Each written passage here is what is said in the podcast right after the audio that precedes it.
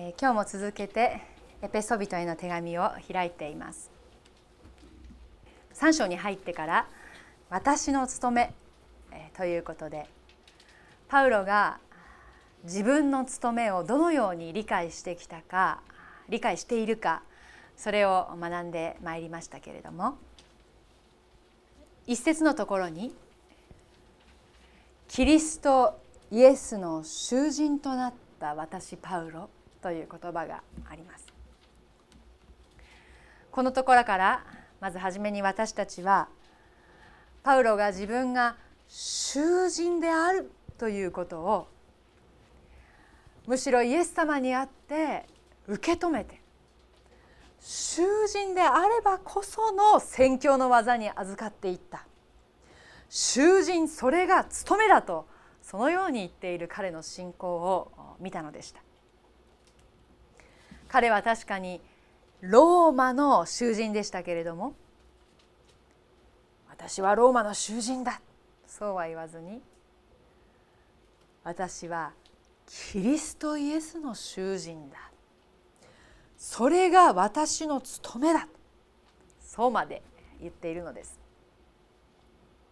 続く箇所ではパウロが福音に仕えるこれが私の務めだと言っていることを学びました。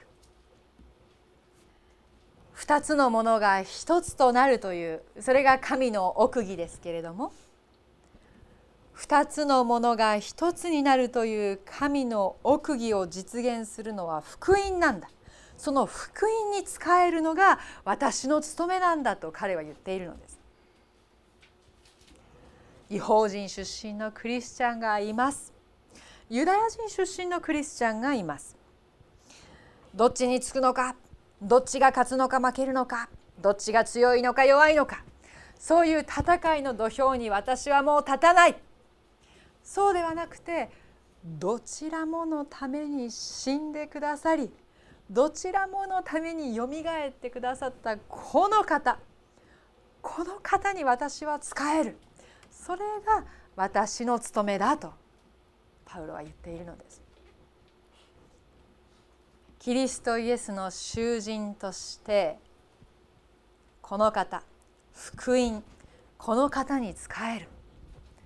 それが私の務めですと。今日はさらに続く8節のところから見てまいりますけれども皆さん聖書をお開きでしょうか？ご一緒に。エペソビトへの手紙の3章の8節と9節をお読みいただければと思います。3章の8節9節です。はい。すべての生徒たちのうちで一番小さな私にこの恵みが与えられたのは私がキリストの計りがたい富を違法人に述べ伝えまた万物を創造した神のうちに世々隠されていた奥義の実現が何であるかを明らかにするためです。はい、8節の頭でパウロは「この恵みが与えられたのは」というふうに言っています。この恵みというのはすなわちパウロの務めのことです。キリストイエスの囚人となりそして福音に仕えるというこの務めをパウロは恵みだとこのように捉えています。そしてその恵みはキリストの計りがたい富を違法人に述べ伝えるということだと。確かにパウロは特に違法人に対して伝えるように召された器でした。違法人に対して伝える。また万物を創造した神のうちに世々隠されていた奥義の実現が何であるかを明らかにするためだと。奥義の実現が何であるかそれを明らかにすることがパウロの務めだとこういうふうに言っているわけです。奥義とは何であったでしょうか？それは2つのものが1つとなるというそれが神の奥義だという話をさせていただいたのでした。ユダヤ人出身のクリスチャンもいます。違法人出身のクリスチャンもいます。2つのグループは当時エペソの教会で対立していましたけれどもその対立していたグループがまさか主にあって一つとなっていく。2つのものが一つとなる。そうして神の奥義が明らかにされていく。それが私の務めだと言っているのです。2つのものが一つとなる。言葉で言えば簡単ですしまたすぐできそうなそのような感覚があるかもしれませんけれどもいやしかしひとたびその現実を目の当たりにする時に一度二つに分かれてしまった心をもう一度一つにするなんてそれが私たちにとってどれだけ困難なことかと思うわけです。まさかあの人を理解することができるか？まさかあの人と和解することが和解だけではない。むしろ一致して愛し合うことなんてできるんだろうか？神がおられないならそんなことできっこない。そうなんです。神がおられるのでそれができるようになる。二つのものがまさか一つとなっていくその神の奇跡の技に私たちが預かっていくというのです。今年の6月のことでしたけれどもアメリカのサウスカロライナ州のチャールストンというところで教会に21歳の男性が侵入してそこで銃を乱射する事件がありました。男性が男性といっても21歳まだ若者ですけれども銃を乱射したことによってそこに集っておられたクリスチャン男女9人がその場で亡くなりました、まあ、それだけでも世間を騒がす大事件だったわけですがその事件はそれでは終わらなかったですね。その囚人服を着た21歳の男性容疑者がモニターに映るそのモニターに向かって遺族のクリスチャンたちが発した言葉が世界中を驚かせています。この事件でお母様を失ったナディーンさんという方はもう涙で声にならない声でこのように言いました。あなたは私からかけがえのない人を奪いました。私はもう二度と母に話すことができません。もう二度と母を抱きしめることもできません。しかし私はあなたを許します。あなたの魂にご慈悲を。あなたは私を傷つけました。あなたは多くの人を傷つけました。それでも私はあなたを許しますまた息子をこの事件で失ったティワンザさんという方もこの許しの言葉に続いてこういう驚くべき言葉を発しておられたんですね。私たちが水曜の夜に行っている聖書の勉強会に両手を広げてあなたをお迎えしますとこういうふうにおっしゃったんです。私はこの映像をインターネットのニュースで、えー、見て知ったんですけれども、まあ、心が刺されるような思いがいたしました愛する家族をこういうむごい方法で失ったご家族ご遺族の方たちにとってそれがどれほどの痛みでありまた悲しみであったか。その喪失感といったら私たちが想像することのできないほどのものです。あなたは私からかけがえのない人を奪いました。それでもそれでも私はあなたを許しますとそれでもとなぜキリスト者は言えるのでしょうか。世の人から見たら全く理解できない発想です。でも私たちはそれを言うことのできるものとされたのです。なぜそれが言えるのでしょうか。私たちもまた生きているとさまざまな人間関係のトラブルや悲しみに突き当たることがあります。理不尽な仕打ちを受けたり裏切りを経験したり、まあ、その時に心を傷ついてもう自分ではどうすることもできないような悲しみ暗闇を経験します。自分がもうどこにもどこに進んだらいいかわからないようなそのような絶望の時に窮地に立たされているような時にしかしなぜ私たちはそれでも私はあなたを許しますとなぜ言えるのでしょうか？十字架があるからです。十字架の主がおられるからなんです。前回このエペソ書を開いた時にこういうふうに申し上げました。この神の奥義2つのものが1つになるというのは福音によるんだと。イエス様がおられるから私たちは許すことができるものとなるんだ。それは私のためだけじゃない。私の憎んでるあの人のためにもこの方が死んでくださった。それなら許そうじゃないか。そういうことだとお話ししました。こうマイ立法メガネということを話しましたね。詳しくは話しませんよとそういう私は時間を惜しんでそういう表現をしましたけれども。そのことをある方にこう、まあ、その話をある方が聞いてねこういうふうに応答してくださったんです。その方はこう聞きながら、うん、考えてしばらくしてから目をパッ「分かった!」って言うんですね。分かっちゃったんだすごいねと「どういうふうに分かったの?」と聞いたらねその方こういうふうにおっしゃったんです。今までね。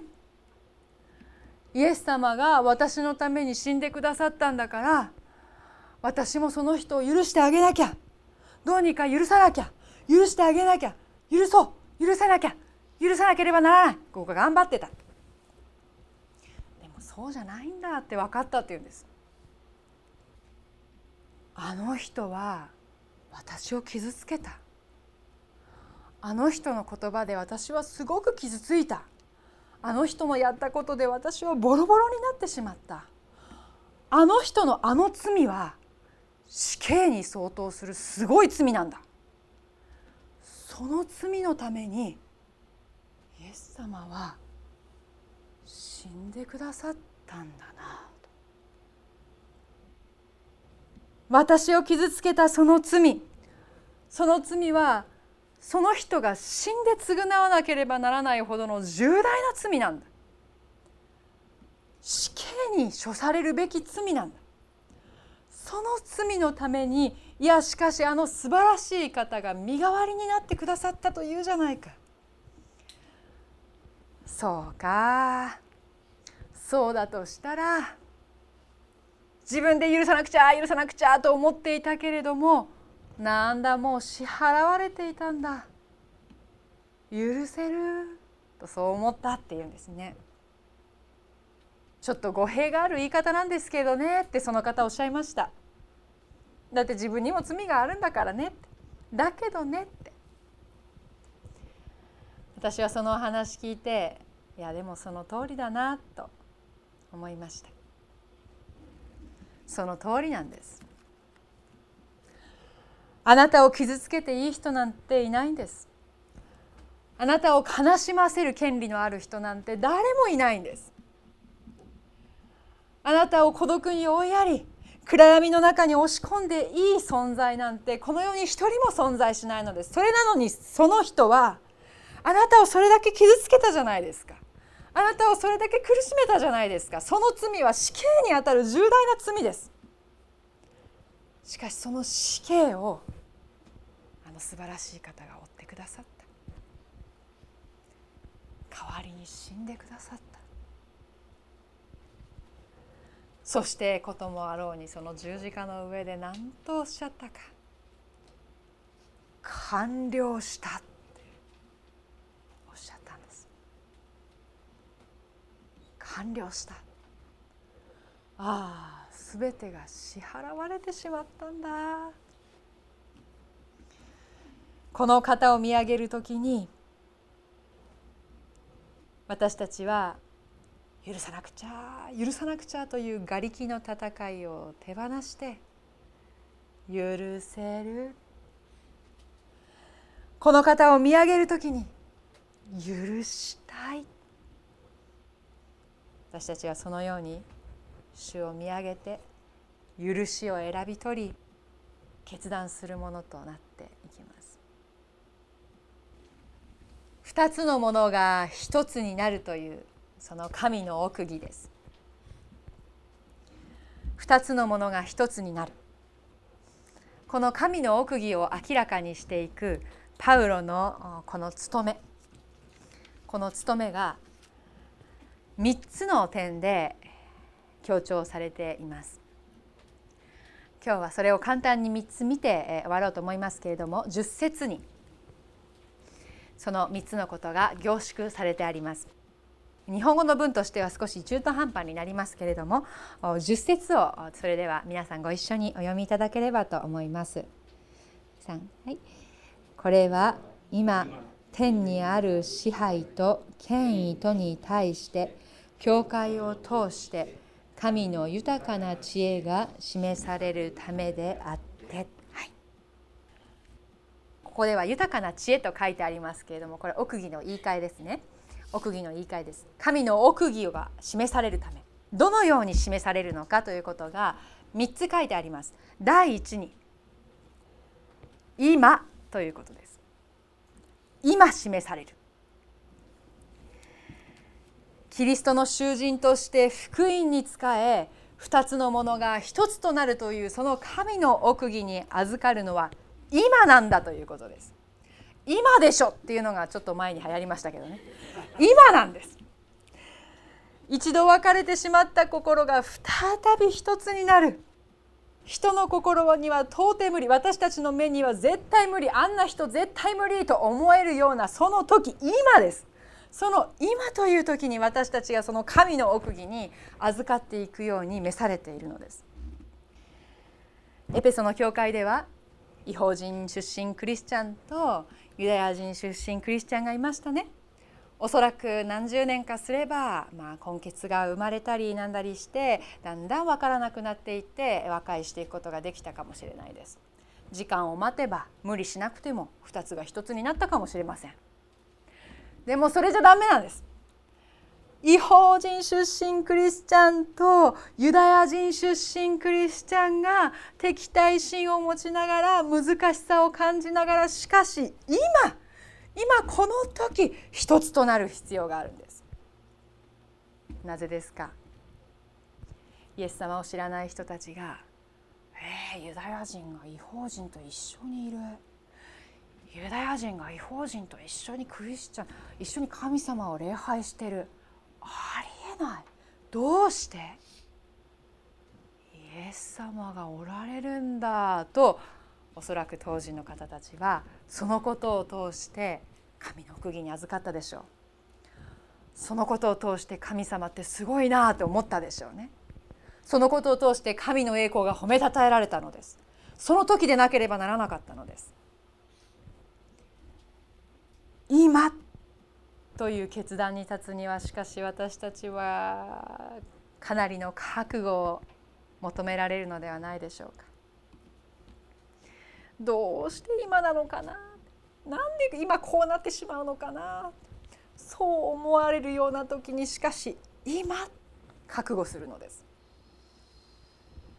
先ほどご紹介したその襲撃された教会の方たちも人生で一番大きな悲しみです人生で一番大きな喪失の中にある時その今という時に私はあなたを許しますと言ったのです。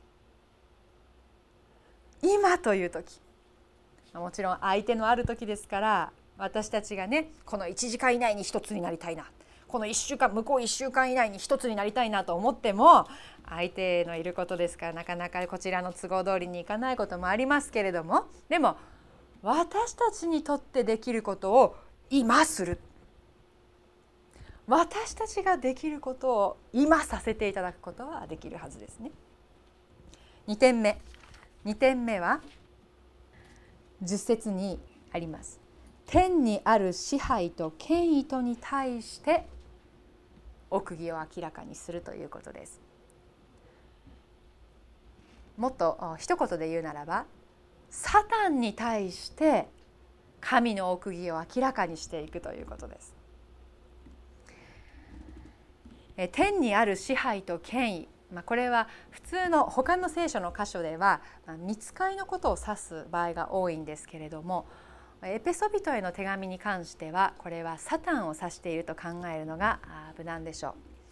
エペソビトへの手紙の6章の例えば12節を開きますとそのことがよく読み取れます。6章の12節にはこうあります。私たちの格闘は血肉に対するものではなく主権力この暗闇の世界の支配者たちまた天にいる諸々の悪霊に対するものですとあります。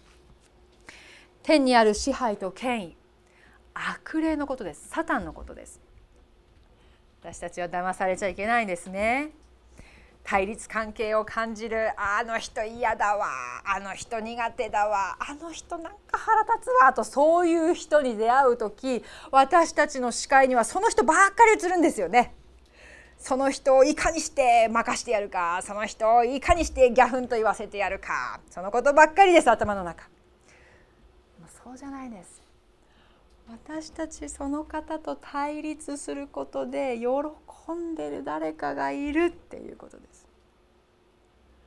私たちがその人と対立しその人と憎み合いその人と挑み合っている時にその私たちの姿を見てニヤニヤほくそ笑んでいる者がいるっていうことです。サタンです。私たちの本当の敵です。目に見えることに騙されちゃいけないです。心に湧いてくる感情に振り回されちゃダメです。本当の敵に対して私たちは勇敢に歩み出て2つのものがまさか1つになるというその奥義に預かっていく。そうしてすでに世に勝ったと言われるこの方の技に預かっていくのです。サタンは誘惑します。おい勝ち負けにこだわれよ。神がいるならそいつをギャフンと言わせられるだろう。神が一緒にいるならその喧嘩勝てるよ。って勝ち負けにこだわるように誘惑するんですね。でも目に見える価値観に目に見える勝ち負けにこだわってそれにとらわれてしまっていないでしょうか。本当の敵に対して勇敢に立ち向かうべきなのです。サタンを喜ばせない。むしろサタンに対して神の奥義を明らかにしていく。それが私たちの務めです。第3に。第3それは同じ10節に書いてありますけれども教会を通してということです。教会を通して神の奥義が明らかになるということ当時エペソの教会には違法人出身のクリスチャンとユダヤ人出身のクリスチャンがいてお互いのグループの間に対立関係がありました。皆さんだったらどう思いますか？皆さんだったら当時のエペソの教会にいらっしゃったとしたらどうしますか？ああそんなの簡単じゃない。そしたらユダヤ人出身クリスチャン教会と違法人出身クリスチャン教会を2つ作ってねみんな何もそんなにね言いにくい人と一緒にいることないわよと。別れちゃえばいいのよと。思うかもしれません。でもそうじゃない。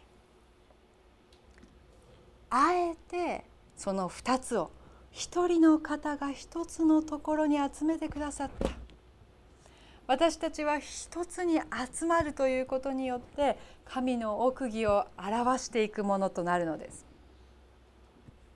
どうですか？あの例えば私たちの教会に当てはめるならばなんかあの人苦手なのよねあの人のあの言葉すごい傷ついたもういいや教会なんか行きたくないけどでも礼拝はしてやってもいいからこの教会はやめてあっちの教会に行こうかなこっちの教会に行こうかなって思っちゃうことはフラッとあるじゃないですか。安心してください。どこに行っても必ず嫌な人はいます。どこに行っても寄ってくるんです。似たような人が必ず現れます。頼んでないのに向こうから近寄ってくれるのです。なんでなんでしょうね。認めがたいですけれどもそういう人は神様からのプレゼントなんです。私たちそういう人がいるとあらやだ困ったどうしようそれですぐに神様どうにかして助けてとなりますよね。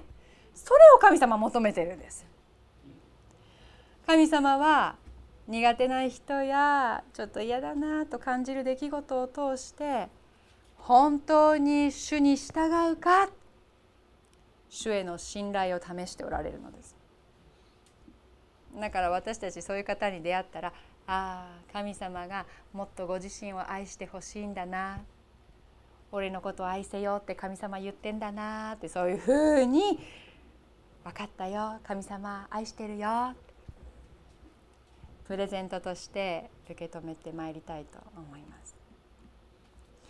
まあ、少し話があそれたかなんだか。教会を通して教会を通して神の奥義が示される。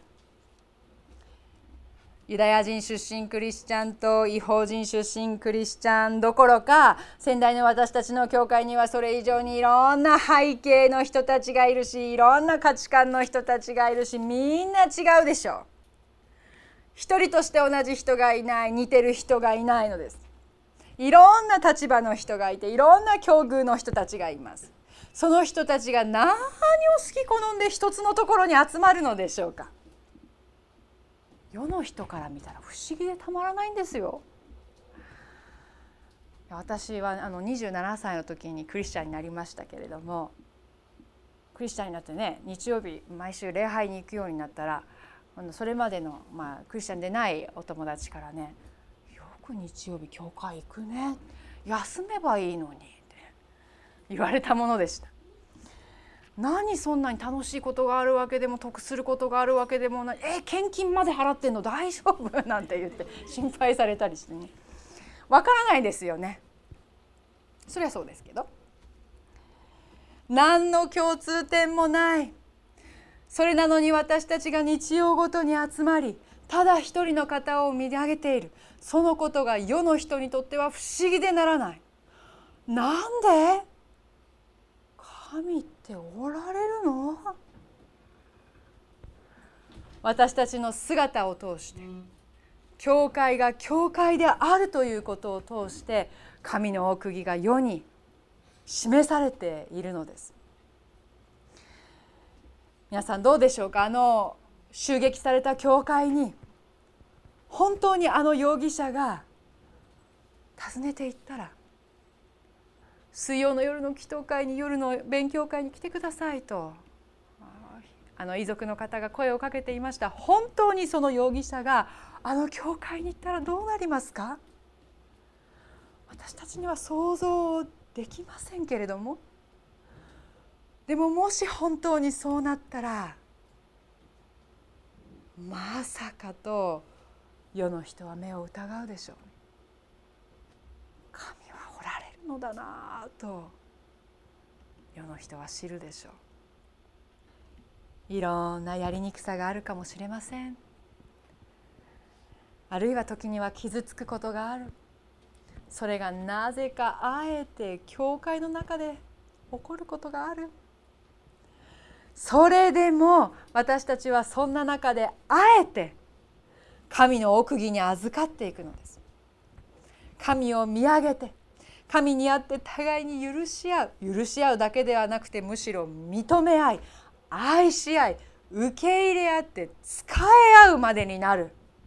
そうして私たちが神にあって一つとなっていく時にそこに確かに神の奥義が示されていきます。今日もまたこのメッセージの後に献身の賛美をいたします。すべてを捨てて従い祭らんとそう賛美させていただきます。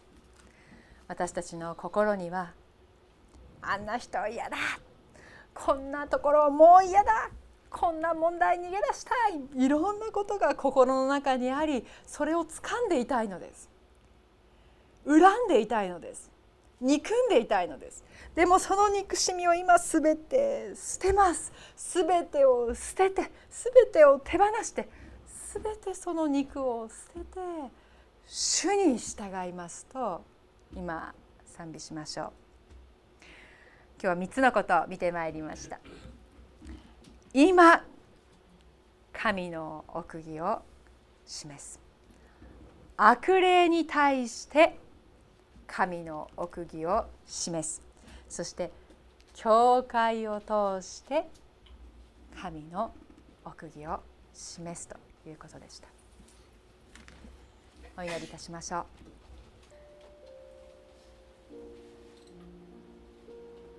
すべての生徒たちのうちで一番小さな私にこの恵みが与えられたのは私がキリストの計りがたい富を違法人に述べ伝えまた万物を創造した神のうちに世々隠されていた奥義の実現が何であるかを明らかにするためです。主よ私たちの教会に私たちの家庭に私たちの職場に私たちの友人関係に私たちの町内に私たちのありとあらゆる人間関係の上にあなたの神の奥義を実現させてください二つのものが一つに。私には到底それはできないと弱音を吐きたくなります。しかし人にはできないが神にはできる。神には何でもできるからだと。私たちが信じきってあなたの奥義の前に心を開き完全に手放すことができますようにすべてを捨ててあなたに従うことができますように。助けてください。続けてお一人お一人主に応答する時を持ちます。